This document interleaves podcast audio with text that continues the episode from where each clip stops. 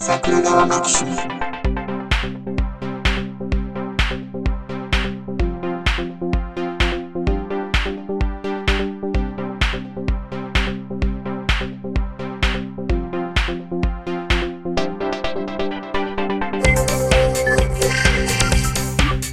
いや、あの、キャメルさんにはね、先日、あの、忘年会の方で、ははい。 い。ですね。あの、忘年会で、あの、 そうですね。私が、あの、行ったり来たりするもので、私の画像だけゆらゆらするもので、あの、やつさんからは、え変みたいな。いや、ほんまになんか、急にあの、画面がガタガタガタってなったから、お、なんかあったんかなって思ってたら、 またにあの、なんか、何かを取りに行かれてただけやったんですけど、ただ、冷蔵庫と、あの、私の、あの、ソファーを行ったり来たりするだけだったのが、これが、あれですよね、2月1日とかに起こってたら、ほんまになんか、う なんかあった時に偶然という形になってましたね。ん、ですよね。うん。で、それがまさかの、あの、先日のあの、一番、うん、最近の配信か。 あ、そうそうそうそう。まさかのあの、忘年会の時の放送で。あのあれじ、自分で聞いてて、おい、酔いすぎやろって思いましたもんね。。そうですね。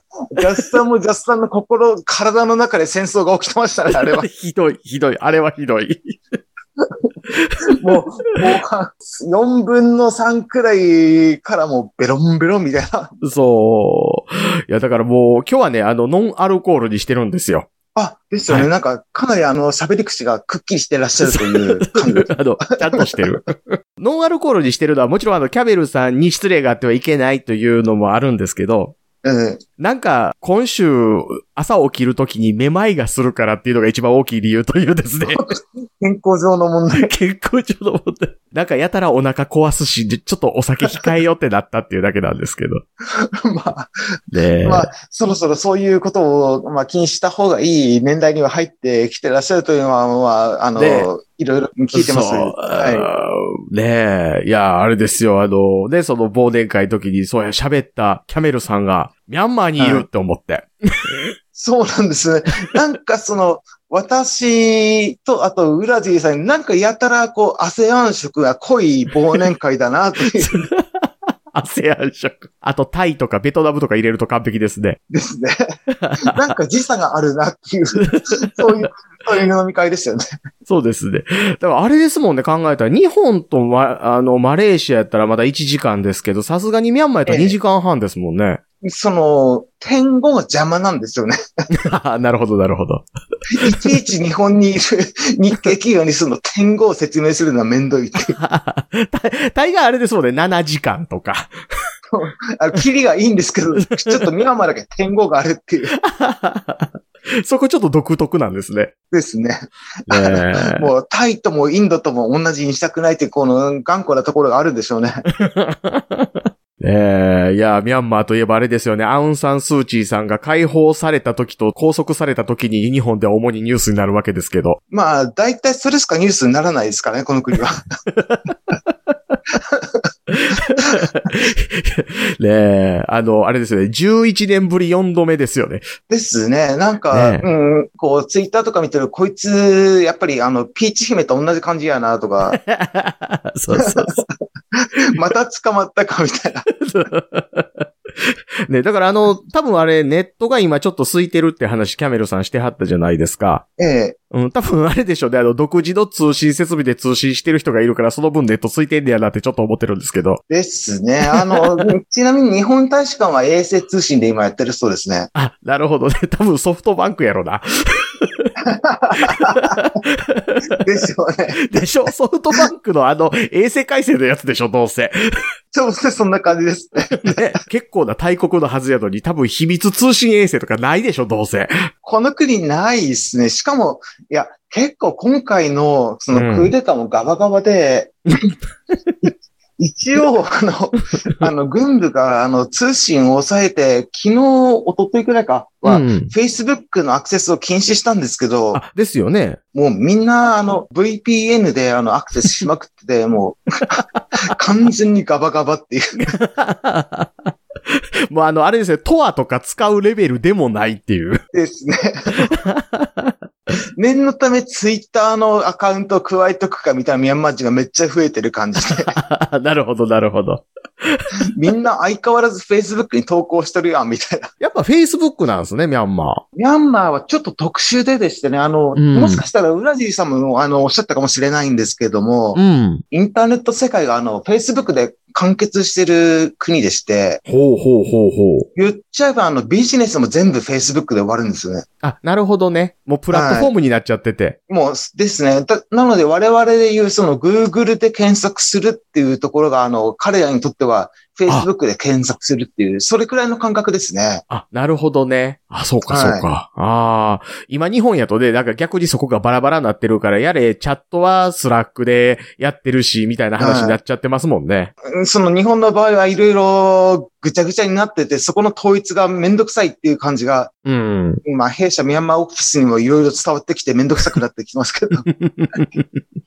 あの、ヤンゴンなんかラングーンなんかどっちやねんとおなじみのところの。ですね。もうあれ、現地やと、え、ヤートラーの中間ぐらいなんですか発音って。えっとですね、そこに関してはうん結。構言語学的な話になるんですけど、うん。ミャンマー語だと、うん。ラとヤのあの R っていうのが、はいミャンマー語だと同じ文字らしいんですね。はあ、はあ、はあ、はあ、はあ。なので、まうんあ、旧、その、まあ、イギリスの人たちが、ラって言ってたのは、ミャンマー人にとっては、ヤってなるみ たいですね。なるほど、なるほど。なので、結構、アルファベットの文字っていうのが、うん地名っていうのが、あの、も文字が統一されてなくて、はあ、はあ、はあ。現地民っていうか、わ私にとっても、たまに読み間違うことはありますね。うーん、ふん、ふん、ふんうふんん。。アルファベットじゃなかったらなかったで読みにくいし。 もう、あのミャンマーの文字、一回ご覧になってみるとわかると思うんですけど、あの、視力検査のあの C とか、あの C を逆にしたみたいな、あの、ああの文字ばっかりなので。あんな判別できるかってレベルですね。いや、あの、キャメルさんがあの、ツイッターに上げてはった写真でこんな落書きあったよみたいなの上げてはったじゃないですか。え多分真面目に書いてるだけなんやろうけど、ポップアートにしか見えへんなって思って見てました からね。えですね。あのね彼らもガチで怒ってるんでしょうけど、あの、我々、あの、外国人にとっては、あれはちょっと、あの、何らかのアート味を帯びた何かなんだろうなっていう、ああいうものにしか見えないです。え。そう。逆に丸文字っていう概念がなくなるぐらいの丸さですもんね。丸すぎて丸も、こあれ以上の丸文字ないですからうね。ん。多分むしろあれですよね。あの、直線で書いたらだいぶロックですよね。 確かに。でああ実際の話、あの、この国でも、うん。いかにまん丸に書けるかっていうのが、日本におけるあの書道の美学みたいな感じで、おーおーおーおーおーおーおーまん丸に書けることが美しいらしいんですね。 なるほどね。うんはあ。あな、なんかその辺の話はあれですね。もう、全然今ニュースにも一切乗る余裕がないところですね。ないですね。もう端の端に追いやられてる話ですから、文化面は。あでもね、今ね、あれ、あの、まあ、日本のテレビはいどこまで今そちらで見れてるかわかんないですけど、ええはあの、い。コロナ疲れもあるじゃないですか、皆さん。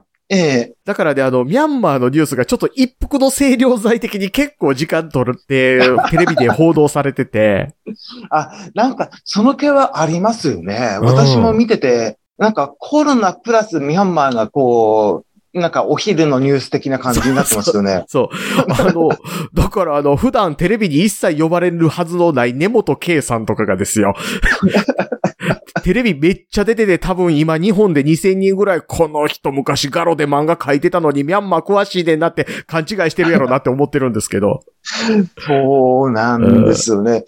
まあ、こちらサイドとしては、コロナに続き軍事政権やりやがったなみたいなテンションで、あの、 ミャンマーうん人、でもうブチ切れ寸前なんですよね。なるほどね。え、キャメルさんっていつからミャンマー行かれたんですかざえっっくと、り。 2018年ですねあ。なるほど、なるほど。ええじゃあ、まあ一応あれですね。アウンサンスーチー政権的な状況から。ですね、スー・チーさん政権になった時からなんですけども、まあ、ででも、、実際の話をすると、うん。あの、スー・チーさん政権だと2015年なんですけども、あ、ですね、はい。 2015年から2018年にかけてってもう、ミャンマーの経済成長が陰りが見え始めて、あれ実際スー・チーさんどうなんみたいな元気が出始めてた時に私がこっちに来た感じですね。あ、なるほどね。だから実際はその、あの、軍事政権と、そのスーチーさん政権の橋渡しをしていた時期が一番成長していたっていう、この、そういう感じなんですよね。えー、定員制員政権ああ、ですね、定員制でさすんよですね。ね。はうい。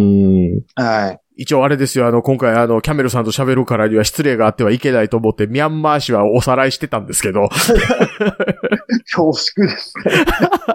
で、あの、一から読み直してるから、あ、仏典結集とかあったって思いながら読んでたんですけど ね。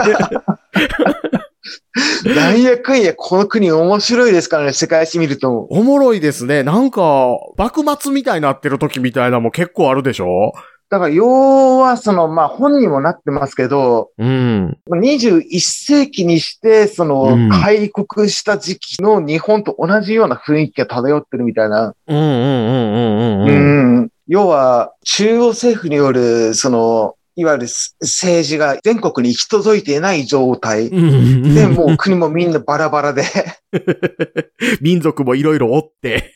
民族もバラバラで、言葉もバラバ ラで、まあ、要はあの、えー薩摩の言葉とあの、青森の方の言葉もバラバラでみたいな、ん。うんあの状態で、あの、国をまとめようという、まあ、まさにそういう状態ですからね。そうですよね。で、日本は全然情報ないもんやから、未だにあの、アウンさんは、あの、日本軍に協力したこともあった、あの、親日的な国だよ、みたいな、す略し方ひどすぎへん、みたいな状態ですからね。雑ですね。うん、そうですね。あの、まあ、大変不謹慎な話かもしれないですけど、うん。まあ、ぶっちゃけ、まあ、今の政権は、今の政権っていうか、アウン・サン・スー・チーさんの政権は、うんまあ、結構日本政府は金づるなので、あ、ええまあまあまあまあまあ。まあまあまあ、うん。てか、アウンさん自体は、抗日運動で英雄になったんじゃなかったっけって思ったりもするぐらいですもんね。まあ、アウンさん将軍時代です。まずそこスタート時点それですね。で、 いや、あえの、ー割とね、こっちのあの、ライトウィングな人は、あの、親日的だっていうところだけ取り上げるなと思って。ええなんの、そ、その話もありつつも、まあ、ん。言っちゃなんなんですけど、まあ、すアウンサン・スー・チーさん、まあ、見た目がまあ、端正なのであれですけど、端的に言って、内面だけ掘り詰めると、田中真紀子ですからね。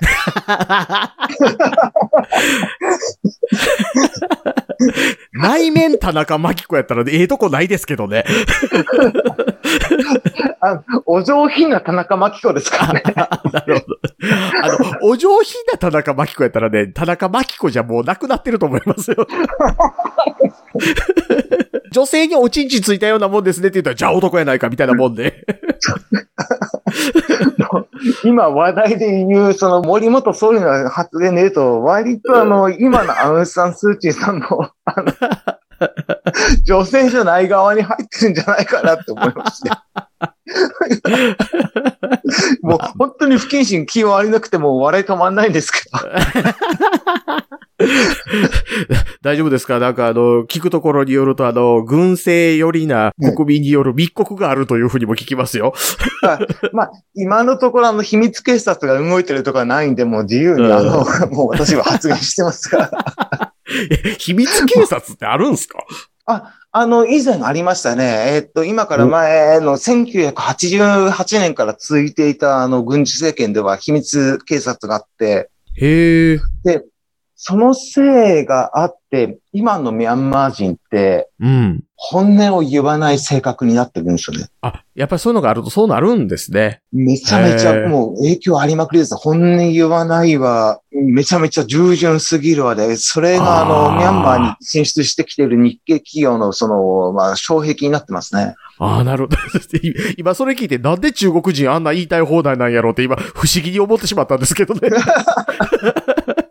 確かに。あいつらおかしいなとちょっと今思ってしまって。あれとはまた別種ですね、この国はもう。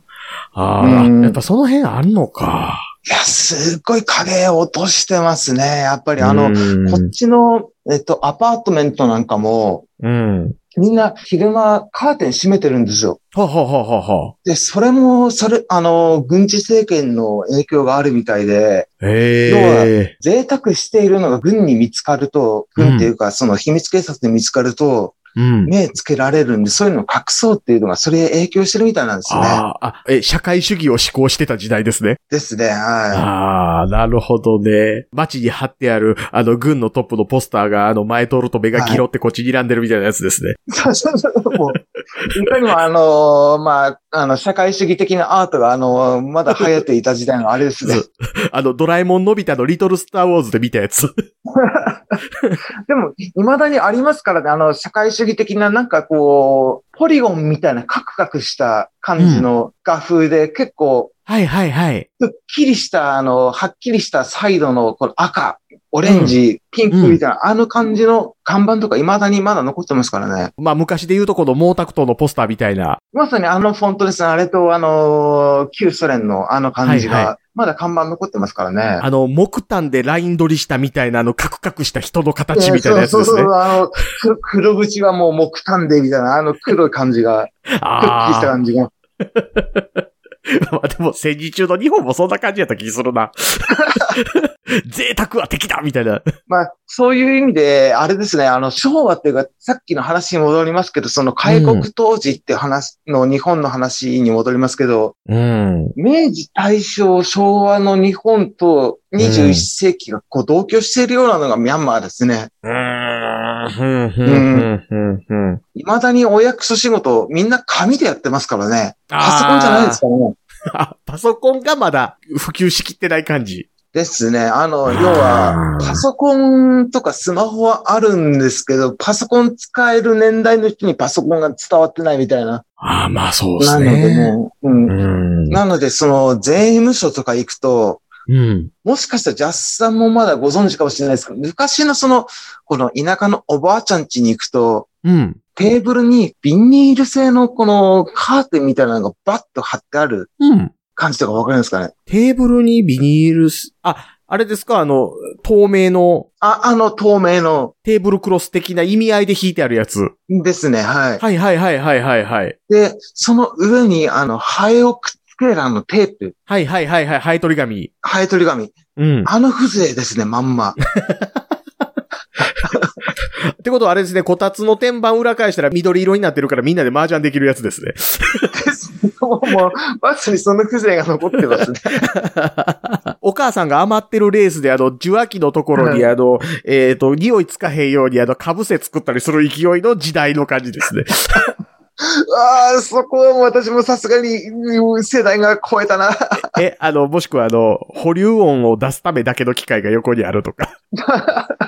え、え、それ、それ、私もわかんないです。ゆとりなので。あのね、昔、僕の家もあったんですけど、まだあの、要ははい保留しておく機能っていうのがない時代、だからジーコジーコで回すときって、横にあの、受話器を置けるオルゴールがあったんですよ。あ、あ、置くと、なんか、ちゃんたらちゃんたらなる。あれそう。で、あの、はいね、ね、ゼンマイ式でネジ巻いて置いといて、カチャって置くと、そのゼンマイがロックが外れて、チャラララララララランとか流れるやつ。ですね。なんか、エレーゼのためにか、あの、五線上のなんちゃらがな、なってましたね。確かに。そうそうそうそう。まだ電話線だけで電気を取ってた時代。 懐かしいですね。なんか、その、なんか、匂いがもう、今話していて、こう、鼻に漂ってくる。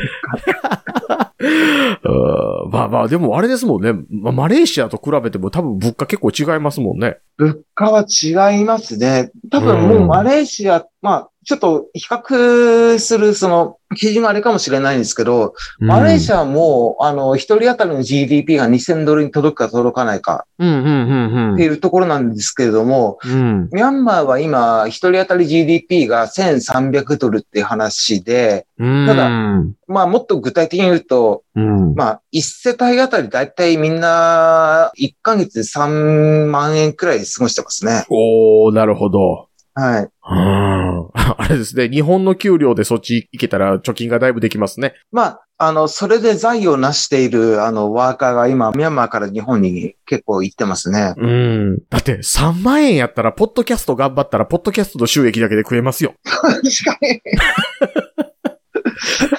に。 まあ、そういうことも、その物価差もあるんで、 あ の、あの下水いことをしようと思えば結構下水いことをし、うん、できる環境にあるのでは悪いことをしようとしてる人もいるみたいですね。うん。まあまあ、僕はどっちか言ったらミャンマーはあれですからね、貿易関係で絡む方が多いので、ええうん。昔なんかミャンマーで、なんかあの日本の、ほら、はい一部あの関税がめちゃくちゃ高い物品ってあるわけじゃないですか。まあ米もそうですけど。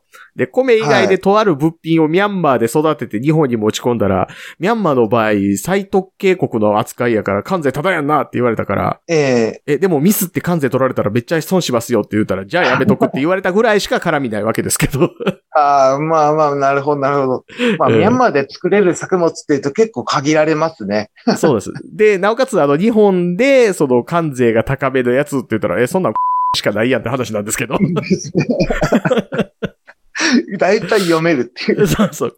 米と以外何があんねんっていう。なかなかそんな感じの国なので、もう、今後ともねえ。どうなのかなっていう。あの、ウラジーさんからは一個質問来てて、おおはい、キャメルさんに。はい、在外法人として気になってるようなんですけど、 はい。外務省はちゃんと仕事してますかと。結構ガチな質問です ね、それ。えっとね、そのまま読みますと、ウラジーさん的に一番気になるのは、大使館とかの現地日本政府機関が何らかの対処なりサポートをしてくれたのかという点ですと。おお。政府の危機管理意識が如実に出るので、という。えっと、これはあのーまあ、うん、第一章、第二章に分けて説明しなきゃいけないんですけど、そうまず日本大使館の反応としては、うん。よく頑張ってると思います。あ、マジっすかこのクーデターが起こった瞬間に、起こったその当日ですね。うん。速報を第1報、第2報、第3報って分けても、随時ガンガン打ちまくってたんですよね。おほほほほほ。で、まあ、そこの、まあ、もちろんあの、が外務省っていうか大使館が打つメールって大体あのメールもう99.9%正確なんで、うん。まあ、そこの正確度もあるので、まあ、そこはもう、あ、うんすごいや、よく頑張ってるなって思いつつも、ほう。まあ、もう一つ言えるのは、うん。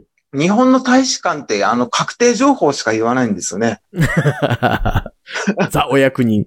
まあ、去年の今のくらいのコロナが流行るか流行らないかのことだったんですけど、うん。欧米の大使館はまあ早い。ほうほうほうほうん。これこれこういう病気が流行ってるから、ちょっと早く帰れと。う。うん。で、もっと極端な話を言うと、一う番んすげえなと思ったのがイギリスの大使館で、うん。直訳しますと、こおのクソみたいなあの医療状況の国にあのいると、おめえらみんな死ぬからとっとと帰れってんで、帰らないおめえら知らねえぞっていうその通達を出して、さすがイギリスやなと思ったんですよね。戻ったらイギリスもひどいことになってるっていうね。 どっちの地獄っていう。そのイギリスにクソみたいな医療体制って言われるのすごい屈辱です ね。もう、イギリス壮大なブーメランを投げてるっていう。めっちゃ受けましたね、あれ。変異種お前んところから来とるやないかって いう。多分あれですよね、今、ミャンマーの人に、あの、イギリスってあれですね、世界中に最悪しかもたらさないですねって言ったら、すっごい喜んでくれそうな気しますね。もう、あの、ミャンマーとイギリスって、あの、旧宗主国の関係ですけど、もう、うん。割ともうかなり緩いので、うん。イギリスとの国交が閉ざされたって言われたら、ミャンマー人は、イエスって言いますね。 もう、あの、もろ手を挙げてイエスって言います。え、でも結構イギリス系のミャンマー人の人も多いんでしょそこそこ。で、私も最初はそう思ったんですけど、うん。あの、要は第二次世界大戦が終わってからのもろもろの政変で、あ、帰っちゃってんのか。うん、あの、散ってるみたいですね。あーはあ、はあ、はあ、はあ、はあ。で、結構複雑なんですけれども、うん、その、要は、第二次世界大戦当時って、要、イギリスの植民地だったので、うん、うん、まあ、もうイギリス人もミャンマー人もインド人も中国人もごったごったの国になってたみたいなんですけうん。ども、うん、うん、うん、うん。ミャンマーが独立してから、それから、まあ、一旦落ち着いて、こう、各外国人が戻ったっていう感じですね。うんうんうんうんうんうんそうですね。よう考えたら僕もあの、イギリス系のミャンマー人って知ってる人二人しかおらへんけど、あ、二人ともミャンマーにおらへんなって思いましたし ね。知ってるだけ、ご存知なだけすごいと思います ね。いや、あの人の子供二人です。あ、なるほど。なるほど。そうそう、そうなりますよね。そう そう。え、アリスって名前やのに男なんて思ったら名字かいな、あのところの人です。 アリス。まさかのアリスですからね。そうそう。だから、なんたらアリスって書いてあるから、なんか広瀬アリスみたいな字面やなって思って見てしまうやつで。うんいやー、なんか、合うんとか、なんかこう、上についてればわかるんですけどね。もうう、ん今日のお昼のニュース見てたら、根本圭さんだけカタクナにアウンサンスーチーってフルで読んでましたね。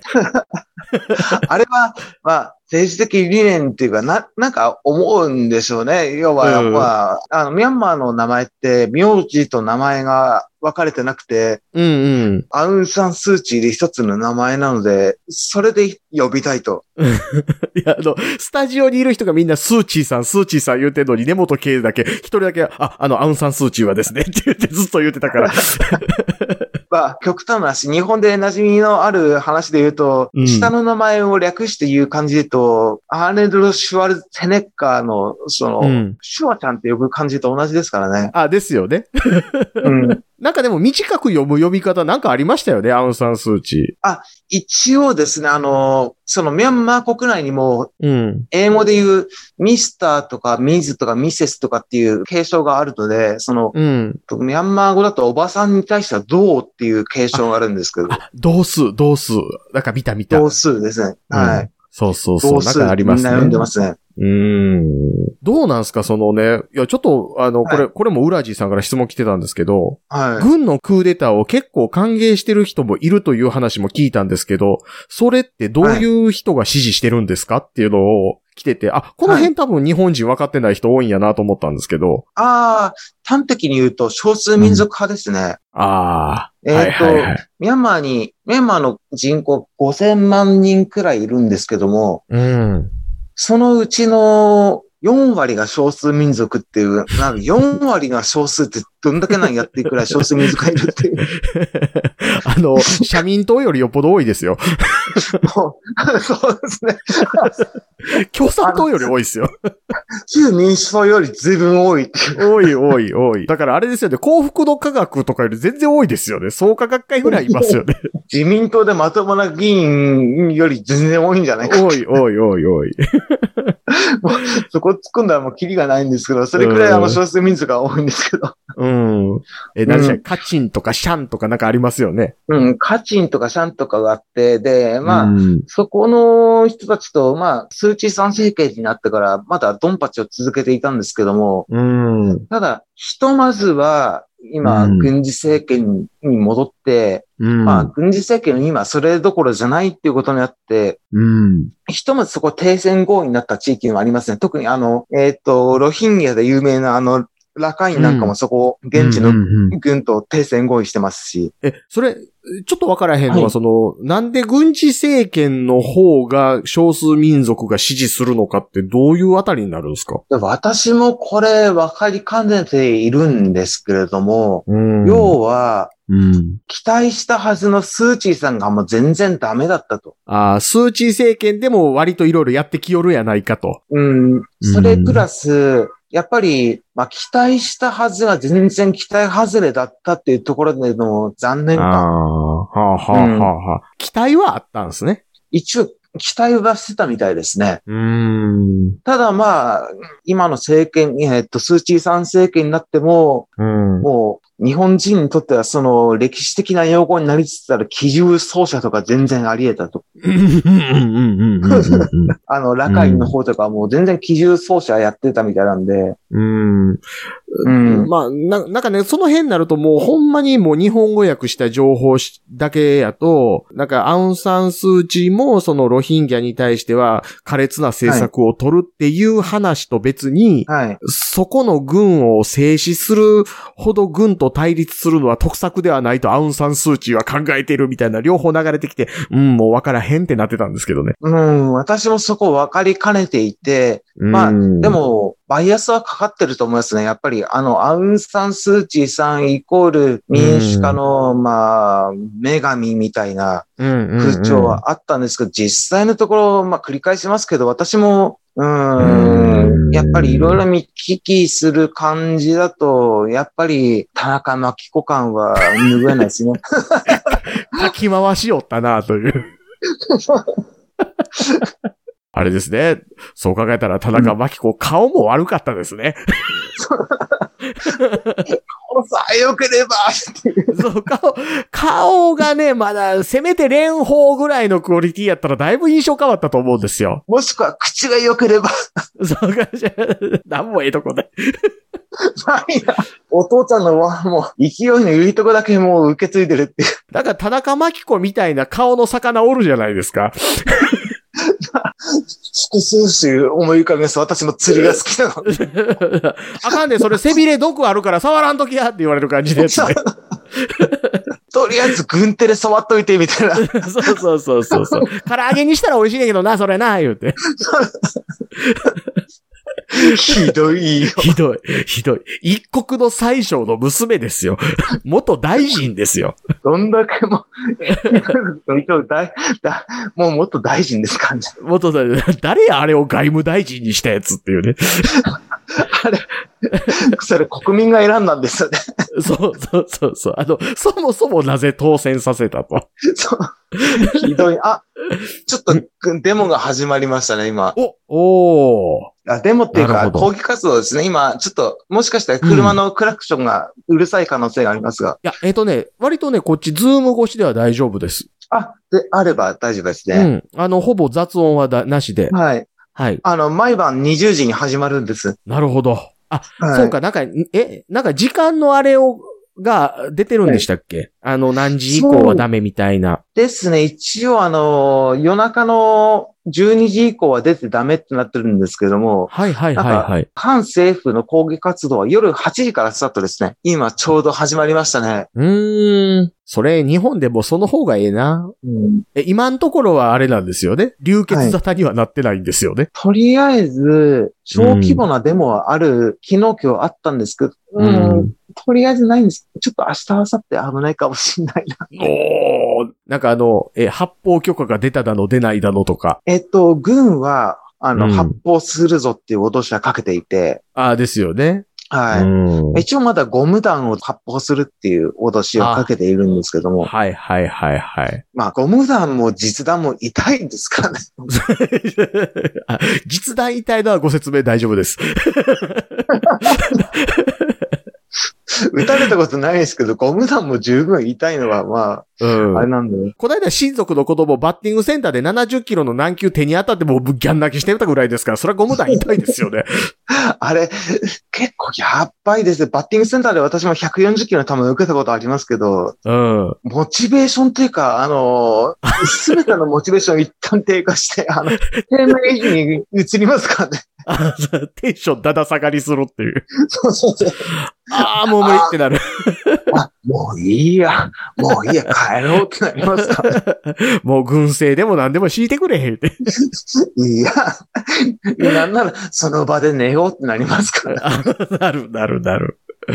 うんあーまあ、ほんま危ないですよね。あのーそうなるとあれですよね。都心部ちょっと避けたくなりますよね。ですね。なので私ねもえあの、今後10日分の備蓄はすでに備えてあって、うんええうんまあコロナのこの状況もあったので、も元から毎日、うん、5日分の備蓄はある状況なんです。まあそれに加えてですね。うん。ううん。でん。すよね。だって、だって昔あれですもんね。あの、学生こもってる建物ごと爆破したりしてましたもんね。ああ、やってましたね。ねやってましたし、多分今の状況を見てる感じ、主に学生に対して軍は挑発じゃないですけど、お前ら来いよってやってる感じしは印象を受けますね。え。やったるぞ、いう。やったるぞって、実際にそれも受けて、うん。あの、、前の軍事政権の時は、あの、大学をうん。郊外にがっつり移したんですよね。あの、片うんう道んバスで2時間しか行けないような、すごい僻地に移して。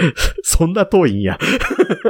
でも、あ あと、もう、この前っていうか2年前、このヤンゴン市内の工科大学に、あの、見学しに行きましたけど、うん。エンジニアの人たちがデスクトップのパソコンに向かって勉強してるんですけど、うんうん。デスクトップで CAD 打ってる間にあの停電しましたからね。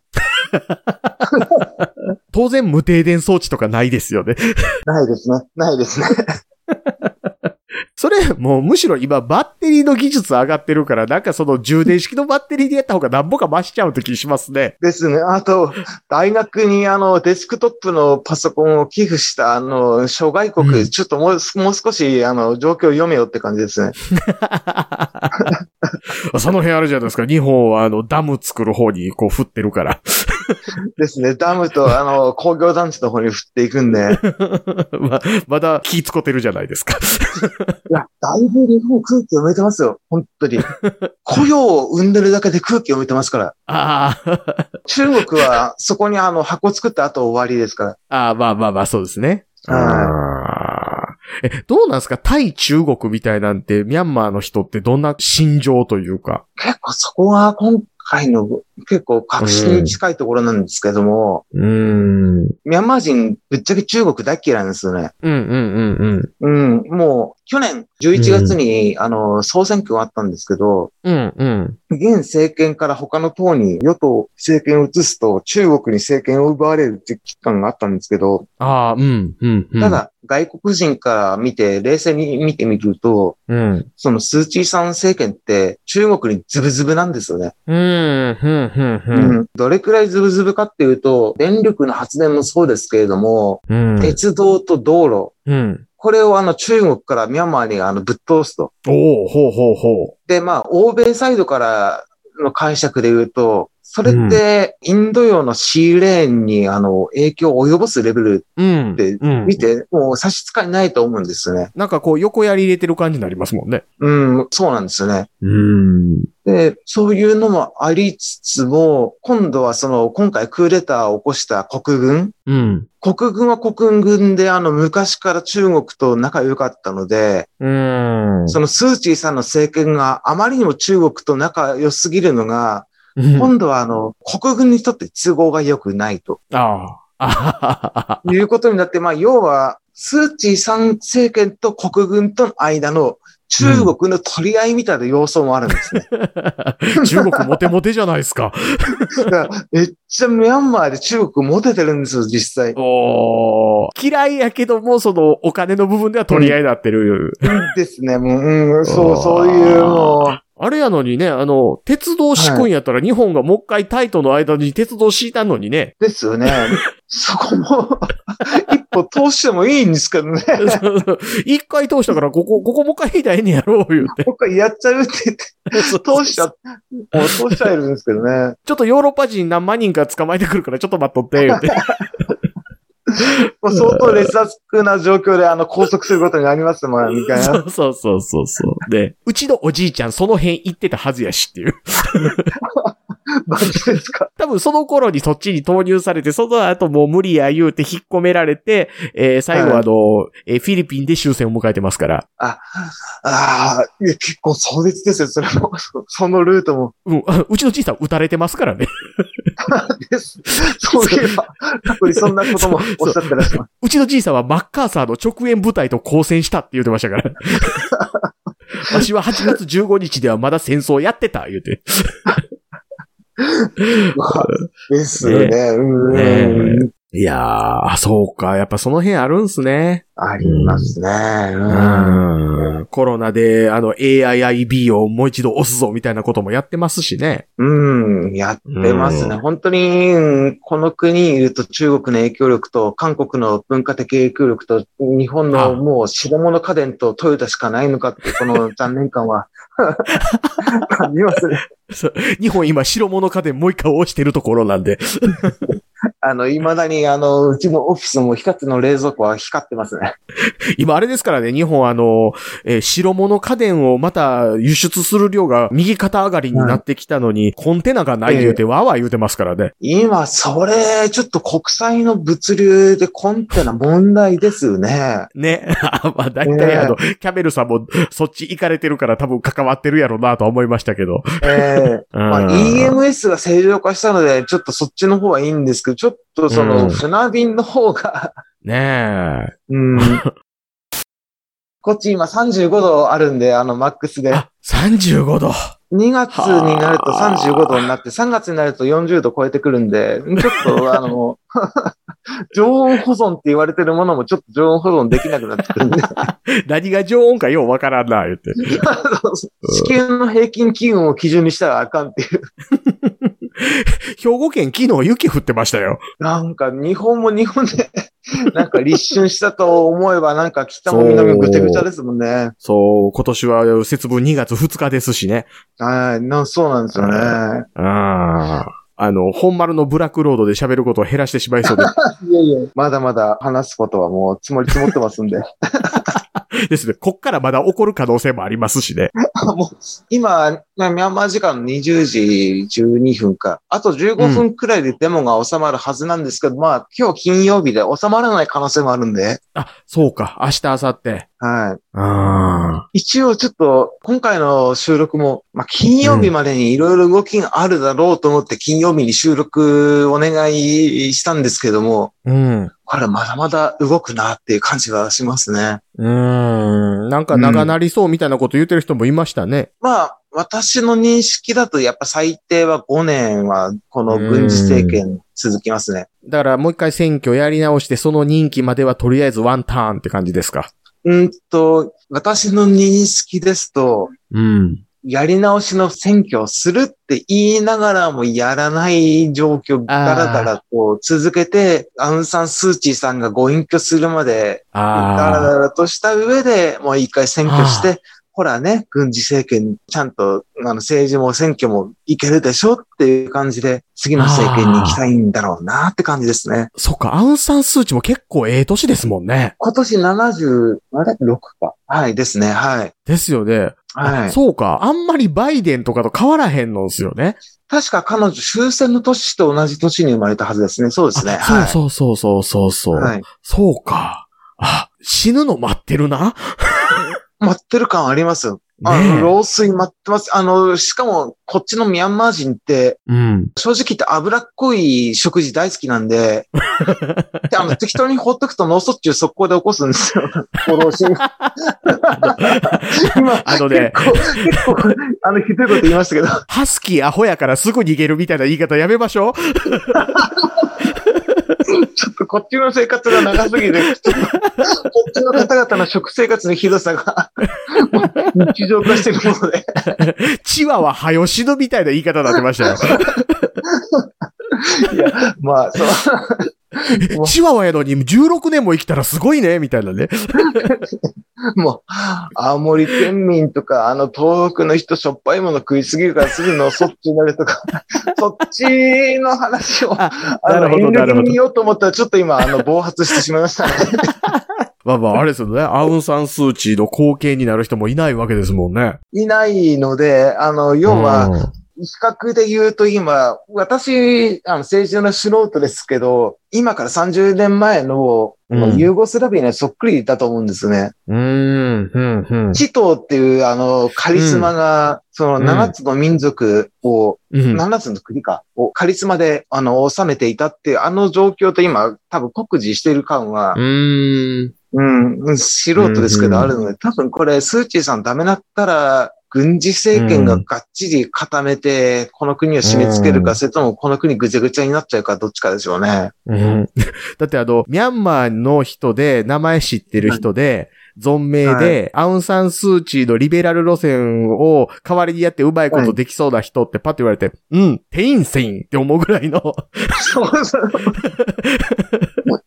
いや、もう、大役転院生、あの、つなぎ役転院生みたいな感じでまた出てきて、ううんん、んって思う節は、うん私も素人なんですけど、ありますね。 えっ、と、アウンサン数値より年上でしたけどね、今見たら。 だいぶおじいちゃんですけどね。そうそうそう。あの、一個上で した。いやまた脂っこい食事ばっかり食って、またその脳卒中で、あーまあまあまあまあまあまあ。あの、天性今あの、えっ、と、もう僧侶になられてるので、今はちょっと脂っこくないんじゃないですか。って思うじゃないですか。うん。私も、あの、こっちの生活してる時に、うん。知り合いの娘さんがお坊さんになる儀式に行ったんですけど、はいはい。その儀式にお土産じゃないですか、これから頑張れよみたいな感じで積まれた飲み物が、うん。 全部砂糖マックスのエナジードリンクでしたね。エナジードリンク。コーラとかですらしなかい。も日本のエナジードリンクと違っても、100g あたり 20g は砂糖入ってますよみたいな、もう、どぎつい、どぎついエナジードリンクで。そりゃ、これ、出家してる間に太るわと思って。ガラナとか書いてある感じのね。そうそう。もうあの、お坊さんなのにギンギンに決まって何すんのみたいな。あ、すごいな。やっぱその辺違うな。誰や、釈迦族の子孫言うてたら奴ら。もうこれ、桜川マキシムじゃないとこ、ここまで私も開示できないですね、今日の情報は。いやいやいやいやいや。一応これ、あの、ミャンマー人難民はこれ聞いてないはずなので、私もあのこれく らい、あの、開示してますけど。後日、あの、反論が来たりとか、私のツイッターとかのあの、アカウントが停止されたりした時は、まあ、その時だとまあ、あれですね、あの、もし異論があれば、あの、桜川マキシムにくださいよと。ですね。もうちょっと今回は、あちょっと、今、日本人からも何か来たら怖いなとか思い、うんそうですねでもまあ、でも、うん。いや、私、でも間違ったことは言ってないはずですね。うん今日は。はい。大概の場合、間違ってないからこそ腹立ってたりするんですけどね。ですね。 怒りの根源って、あの、正論を指摘されるからですから ね。そうそうそう。あの、もう最後グー出るっていう。それは全てあの、正論を指摘されてるからって、それ、それから聞きますかあーってなるやつね。あの、正論言う人は基本的に正しいですし、正論も正しいんです。正しくないのは、あの、正論を受け取る側ですから。そう。あまあまあ、あれですよ、あの、宗教的なことの、あの、はい。による、うーどうでしょう、コンフリクトは、担当は、まはあ、い桜川マキシムですからね。 はい。その辺は、あの、聞いてはる人も、 まあ、および、ここは違い保険働いてるのかなよくわか んないや。あの逃げますので。あなるほど。うーん いやーまあんな感じですね。そうですね。まあ、まあ、まあ、あれですよ、キャメルさん、まあ、何よりも、あの、無事が第一ですもんね。ああそうですね。多分、あの、明日からあろうであろう、あの、デモに、あうの、んカメラ撮影に参加するとか、そういうことはもう決してしないので。大学ぐらい距離取って、 ですね、もう。あの、ゴルゴ13ですら射程距離に収められない感じの距離から、まあ今日はこんな感じだなっていうのは、あの、やんわりツイッターで客観的に述べてまいりました。今日のこの主観、あの、が込められたこの放送は、あの、今回こっきりなので、いや、あの、だから、写真撮ってきてくださいって言われたみたいなこと書いてはったじゃないですか。あ、ミャンマー人から言われましたね。はい。でしょあれ、僕、パッて見て、いや、カメラで撮れるってことは、弾飛んでくるってことやでって思って。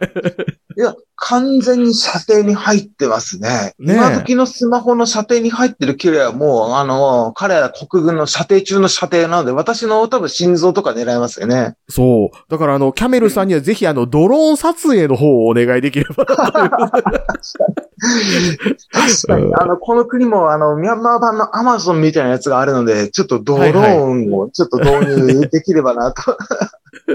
あそういう意味ではあれですね、あの、戦場カメラマンみたいなのも仕事楽だったでしょうね。ああ、ですよね。ねえうんう。うん。うんん。もう、だからあれでしょう、あの、ミャンマーで射殺される日本人カメラマンももう出ないことでしょうと思ってるんですけど。ないでしょうね。もうみんなもうね結構、こっちに住んでる日本人も YouTube でもう、ダザ流ししまくってますからね。あ、ですよね。ジャーナリストが出る隙、どこまであるのかって感じがしますよね。うーん。あ、でも逆にあれですもんね。あの、現地特派員からの情報ですみたいな新聞社が減ってしまってるから、あの、ニュースソースとしては海外に頼りまくってて、なんか程度は下がったなって気してるんですけどね。ですね。私もあうの、ん実際あの、某、まあ、日本の新聞社からクーデターの当日、取材受けましたからね。あうん。あ、はいはいはい。うん。うん。もう、もはや、そう、そんな感じで、うん、うんリスクっていうか、まあ、コスト下げてるんでしょうね。うーん。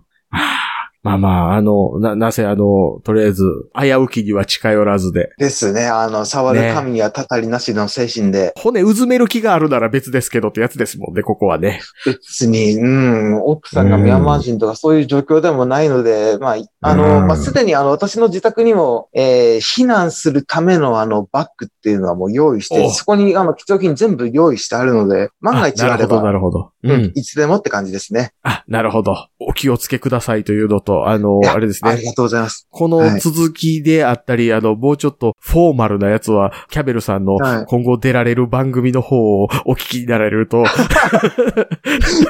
今回私、あの、鼻外しすぎましたからね。結構大丈夫ですかね、これ。もう、桜川マキシムだから話せるみたいな感じで、あの、ちょっとウキウキして、ちょっと、ここは外した感じがあるんですけど。ちなみにあの、えっ、と、ミャンマー語でおちんちんってなんて言うんですか えっと、えーっと、うーんと、ボンボンじゃないな、ブンブンじゃないな。なんかありましたね。はい。なそら、なんかあるでしょ。いやーもう、あの、セックスって言葉は知ってるのに、あの、おちんこって言葉は知らないっていう、その典型的な、あの、定型文しか知らない日本人なので、事務所で出てこない単語がいつまでも身につかないという。いわゆるそうですね、あの、事務所 と、あの、女の子から言われる言葉以外は、あの、覚える気がないみたいな、典型的な駐在 員的な。まあまあまあ、まあでもあれですもんねは。い状況によったら、あの、帰ってこないといけないかもわかんないですしね。あそれも覚悟はありますね。はうい。ん、うん。うん。あんまりあれですね。逆にあの、キャメルさんが、あの、特派員として喋ることが少ない方が平和なんだけどなって感じですね。まあ、私が生き生きとして喋る状況の方が世の中としてはカオスなんだろうなと思いますね、今日の 人は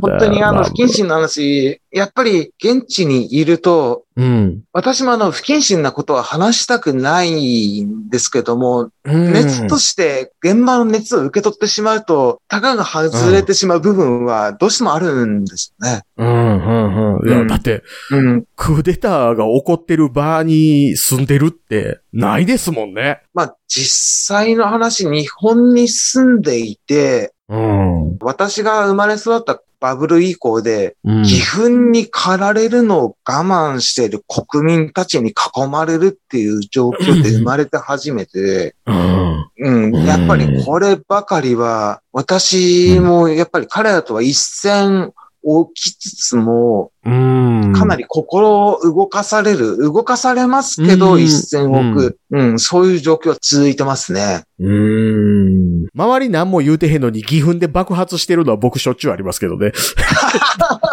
会社で、お前らどう思うって言って、何にも帰ってけへん時がありますからね。確かに、あの、私も仕事中の義憤に関してはもう鼻くそと一緒に、あの、投げるって感じですね。あ、それもちょっと、あまた来年、みたいな。 うん まあまあ、でもあれですね、こうやって、まあまあ、1時間ぐらいですけど、えお話聞いてて、えはい。あ、もう全然こっち分かってないなっていうのはちょっと思いましたね。なんか雰囲気とか。まあ、ちょっとミャンマーっていう国自体がやっぱり日本と距離がありすぎるっていうのと、うんミャンマーっていう国が、日本っていう、その単一民族国家と状況が違いすぎるっていうのと、うんうんうんうんううんん。やっぱり理解本当に難しいので、私も全然分かってないですね。これだけ今日あの、お話しさせていただいてるんですけど、まあ、ややこしいっすよね。ややこしい。とっかかりがないですね。もう、うん難しすぎて。うん。まあ、 まあ、ミャンマーの人もそこ取っかかりないから、問題が解決せんまま21世紀を迎えてるわけですもんね。もっと言うといいですかあの、私もこの前びっくりしたのが、うん。日本って、うん。一応みんなが、まあ、これが正解だよねっていう日本語の辞典あるじゃないですか。あの、まあ、広辞苑とか。うん、うん、うん、ミャンマー語に広辞苑にあたる辞典がないらしくて、ほう。なんか、みんなが大体の認識で、あの、同じ言葉を使ってるみたいな風潮があるみたいで、ほうほうほうほ要は、それってあの、19世紀から続いてるんですけれども、う。うん。これってあの、国民の総意っていうのって作れなくないですかって、すっごい私思ってるんですよね。まあ、その最たるがあれですね。国名すら安定しないっていう。ですね。まあ、ビルマって言ったり、ミャンマーって言ったり、まさにそれですね。バーマとか言う人もいますしね。うん、バマーって言ったりもしますし。うん。ううんん。わあなんかその辺なんか外人がやったら一気になんかその国だけ好感度上げれそ確かに、う。で、なんかあるでしょ、えーそんなん。なんかやるんですよね。なんか隣のタイも、なんかシャムって言ってみたり、タイランドって言ってみたり、なんかごちゃごちゃしてますけど、うんなんか、うん神経似てるんでしょうね。まあまあまあね、まあ、もともとだって国境あってないようなもんですしね、その辺は。うん、まあ、国境っていう概念自体が、まあ、欧米が勝手に作ったもので、うん、うん。そこの価値観をこう共有してるロシアあたりからの国境っていう概念ないっぽいですかね、どうやら。こっから向こうなんか土地あるぐらい のね。うん。ロシアなんかやったらそううんうん線で引くって何っていう。うん。あまあその辺だからあれですよね。島国の人間はあんまり感覚がなかなかすり合わせ難しいんでしょうけどね。うん、ちょっとそこは、うん、わかうんうん。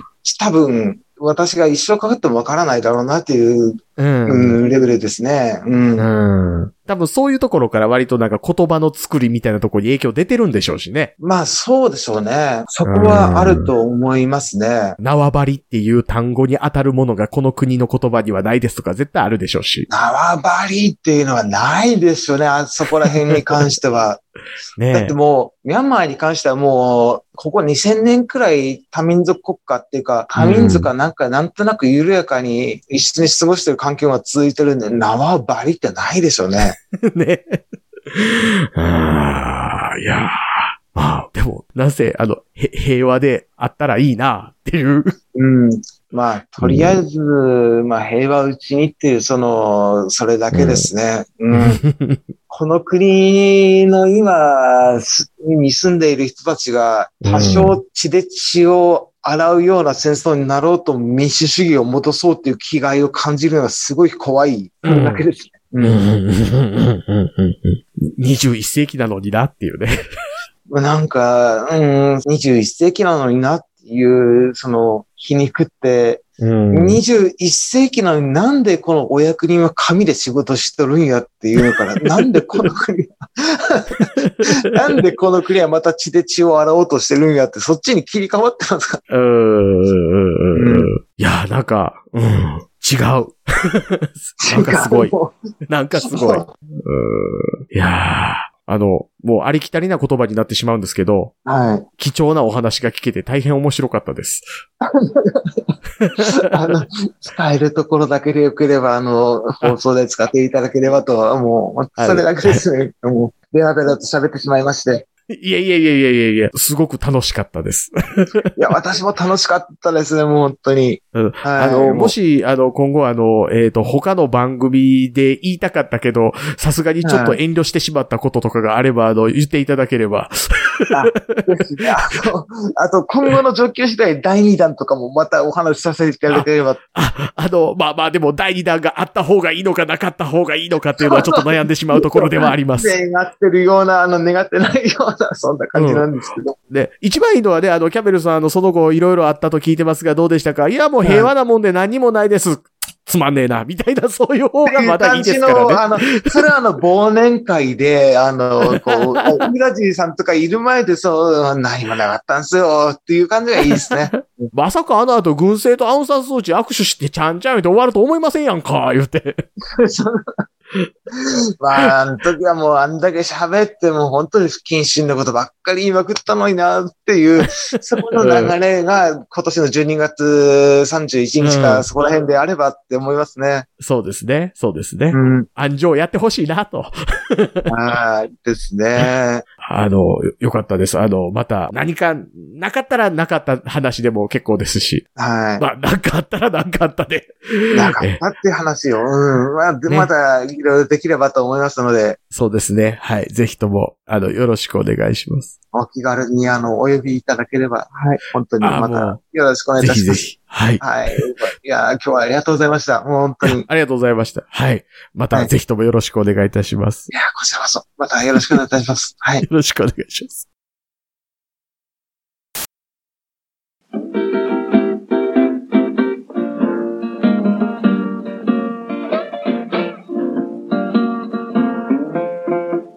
桜川マキシムでは公式 LINE アカウントやオープンチャットをご用意しております。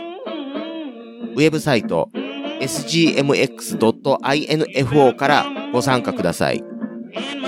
また、番組独自のサブスクリプションサービスを開始しております。月額300円からで会員様限定の音声を配信しております。会員様ごとに発行の RSS フィードから、ポッドキャストとして限定コンテンツをお聞きいただくこともできます。ぜひともご参加のほどよろしくお願いいたします。 You better come in my kitchen. It's going to be rain.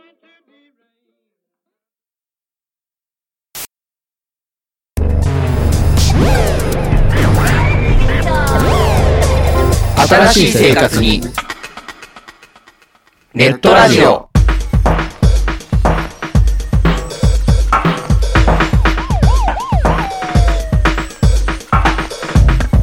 動画配信はパケット食いすぎオリジナルドラマも見切れないゲームは集中しすぎちゃう。もう少しのんびりな接し方ないかなそんなあなたにネットラジオをどうぞ聞きたいときに聞きたいだけきっとあなたのお気に入りが見つかる新しい生活様式に完全対応桜川マキシムジャストビッグバットボス黒原遥人千葉文化放送ひろしとネオチラジオオスパフとマグピーがお伝えしました